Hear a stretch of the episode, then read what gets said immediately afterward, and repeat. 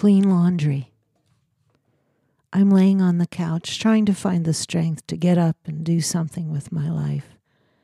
Maybe I could start with moving that stack of clean laundry that sits on the armchair, just a foot or two from my head.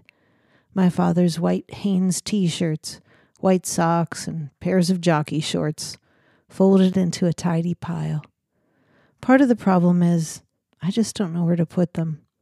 My dad doesn't actually live anywhere at the moment. He's in a hospital bed in Queens. What's left of his stuff sits in me and Eric's garage. The other part of the problem is, and don't think I'm weird, I kind of like having my dad's laundry right here, staring me in the face. There's something oddly comforting about it. Maybe it reminds me of being a kid, how I used to have the job of putting the laundry away in my parents' room, which for me meant license to snoop and find out more about them than they'd ever feel comfortable telling me. Nothing has really changed about my dad since then. I swear he wears the exact same size t shirts and shorts. Everything is plain cotton, just as it's always been. The t shirts are frayed around the neckband. A child of the Depression, he has always been careful to not waste. I can't help thinking some of these shirts might actually be the same ones I put away back in 1975 or 76 before I left home forever. Nothing has changed, and of course, everything has changed. I'm the parent now, and he's the child. It happens to us all, doesn't it? If our parents last long enough for that magic switch to flip, gradually, slowly, and all at once. Every day of the last few weeks had been harder than the day before trying to find a place that would accept my dad with his agitation and aggressive behavior. All dementia related, everyone acknowledged, but nothing most memory care places really want to deal with. By the day after the hardest day last week, where my dad was discharged from the ER yet again and only allowed back into his memory care facility because we'd arranged the 24 7 services of a home care aide named Prince, a small bright spot in a terrible day. I was waiting to hear what the hospital had done with his clothes and trying to schedule a nursing home assessment. Then I was in the chat for a Gimme Country radio show I'd put together, subbing for Chuck Prophet. Surely my dad would be okay with Prince to look after him. My brother Michael had spent the night waiting for the ambulance to drop my dad back at the place he is no longer allowed to live after this week. How does it come to this? I was in the radio show chat when there was a disturbance in my family's Facebook Messenger thread. Dad was heading back to the ER again, this time in the back of a police car. I jumped in my car to drive to Queens. I'd begged them the day before not to discharge him, and look, he was right back in the same place again. A nurse had told me how oftentimes the elderly with extreme behavioral problems won't exhibit them in the ER. They are odd, they're scared, they're on their best behavior. This was the 11th time for my dad. Blame COVID. Blame his wife's dying suddenly from it back in December 2020 and quarantining a 93 year old man and virtual psychiatric visits and masks and just nothing preparing anyone for how things can break down. I called my friend Amy Allison as I drove to the hospital, knowing she was a social worker. She told me what to say in the ER so that my dad could get a psychiatric evaluation. I asked my brother to track down the incident report from the police precinct that had been called as a result of my dad's behavior. I entered the psych ER at 9:30 p.m., pleading with a nurse that my father was dangerous. Please, believe me, he is dangerous to himself and others. I turned to see my father sitting calmly in a chair wrapped in a white cotton blanket. Amy, he said, how did you end up in the same place as me? He was gentle and not agitated at all. I think the nurse wanted to admit me instead. They put my dad in a bed, did all the tests they do. They told me to sit tight and wait to speak to the psych team. Is there a HIPAA law or unspoken code of honor that forbids me from sharing what I saw in that Queens ER psych unit on an August night, 2022?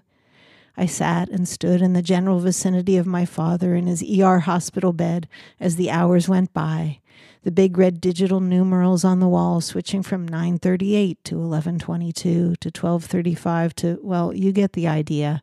I was there until nearly 4 a.m. I was there long enough to go from fear and awe of the healthcare workers to simply awe. Maybe some black humor too. There were all different colored scrubs to decode. I'm still not sure if any of it meant anything. Gray seemed to confer gravitas, black a general hardness and efficiency. Only one wore white, a classic doctor type, circled the proceedings at random times, as if he was a ghost from a long ago medical past. Maybe it goes without saying he was the only white male who wasn't wearing a police or fire department uniform. The workers were every color from every possible place on earth. They wore forest green, hot pink, chic beige scrubs, the footwear was incredible. Unimaginable technological strides have been made in clogs, crocs, and sneakers. And what of my dad? He needed help, and I needed to make sure he got the help he needed. Dementia takes all forms, and in my dad's case, a very straight, law abiding man had turned into junior soprano. How old am I? I'm 9,000 years old, he said perkily, and I joked around with him to keep from hating him. I joked to keep from crying. When he needed to put on a show, well, wasn't it just like him to charm everyone and act so sweet? I wanted to wring his neck. He was oh so very reasonable on the surface. Unlike the chic French woman in the next bed over, with an impeccable manicure, red bob, lavender eyeglass frames, calmly reading a magazine one second, and kicking, screaming, and fighting so fiercely the next that it took two men and two women to sedate her or the rail thin, self professed gangster in torn and slashed skinny jeans, red ball cap, and tiny braids, who threatened to take one of the guys in black scrubs down because I'm 80s made, motherfucker. Don't mess with me, you fake gangster bitch. Or the poor fellow who got himself dressed twice in his own street clothes, only to be coaxed back into his gold and red patterned hospital gown. Or the sad guy who trudged towards the door discharged from the ER with his hospital issued Metro card and Target shopping bag, asking if anyone could give him $20 because he had to get back up to the Bronx. He ended up trudging back in from the outside world in mere minutes, defeated, submitting to the hospital gown so he could spend the night. No, my dad was placid as a lamb. He asked after my health, whether I'd had a decent lunch, how was my daughter doing, all questions he's been incapable or uninterested in formulating as his eroding brain has made that kind of effort impossible, except when it kicks in as some kind of survival mechanism, a fight or flight response. Can't run from under layers of hospital blanket without your clothes or shoes, so insist to everyone who asks that you are quite reasonable and very much ready to return home, thank you very much, as had just happened the very day before in, this very same room. By now, my dad had become familiar to some of the staff. Oh, he has so much spirit, so much energy. He's amazing, they said. 95 is a blessing.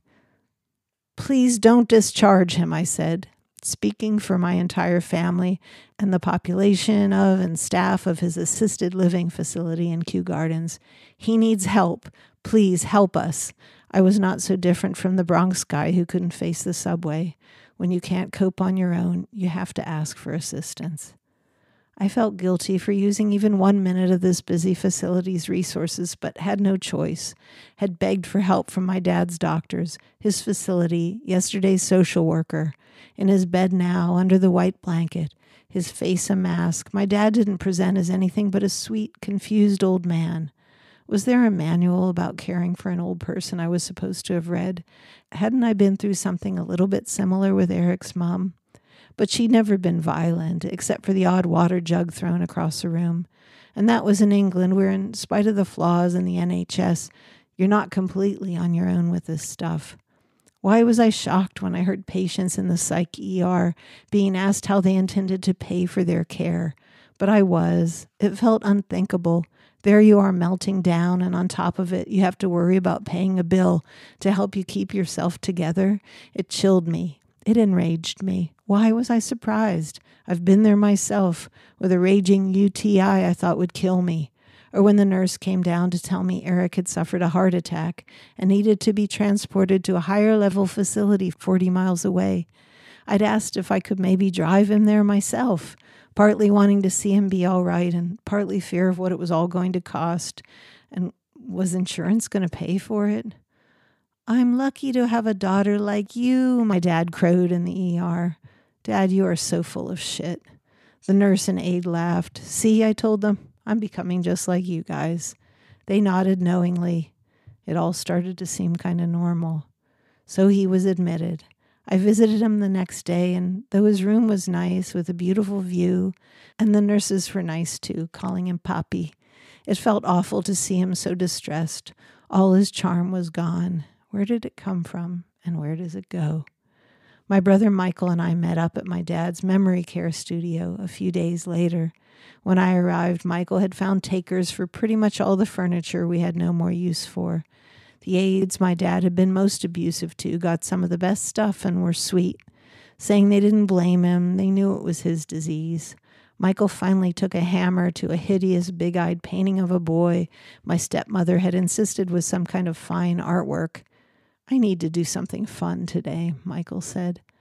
Our father's whole life fit in the back of my Subaru. I visited the hospital again, and my dad had gone further downhill. Maybe the stress of all this was going to kill him. Some days it felt like it would take me down, and I'm 30 years younger. I drove home through the worst rain I've ever seen, praying, Dear God, please don't let me die on the New York State Thruway, with my dad's suitcase and the stained glass hanging lamp and rustic red milk can from the house I grew up in, two lone remaining childhood treasures in the back of my car. When I finally got home, I wondered if this was it if I'd ever see the man again. My dad's hanging in there at the hospital, and it looks like we'll move him somewhere after the Labor Day weekend. In the meanwhile, I lay on the couch next to his laundry. I used to think I didn't really know him that well, and that may be true. Or maybe there's not a whole lot to know that wasn't there all along. The tidy clothing, polished business shoes lined up on the floor, a Playboy magazine in his drawer, and a cross over his dresser, coins in a wallet equidistant from a wooden handled brush and black plastic comb. It all said home and family to me. It doesn't have to be a lot deeper than that to be love. You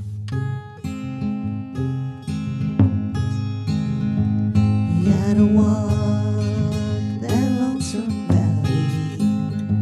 You gotta walk it by yourself. Ain't nobody here to walk it for you. You got to walk it by yourself. To walk that lonesome valley. She had to walk it by herself. Ain't nobody there could walk it for her. She had to walk it by herself. My father had to walk that lonesome valley. He has to walk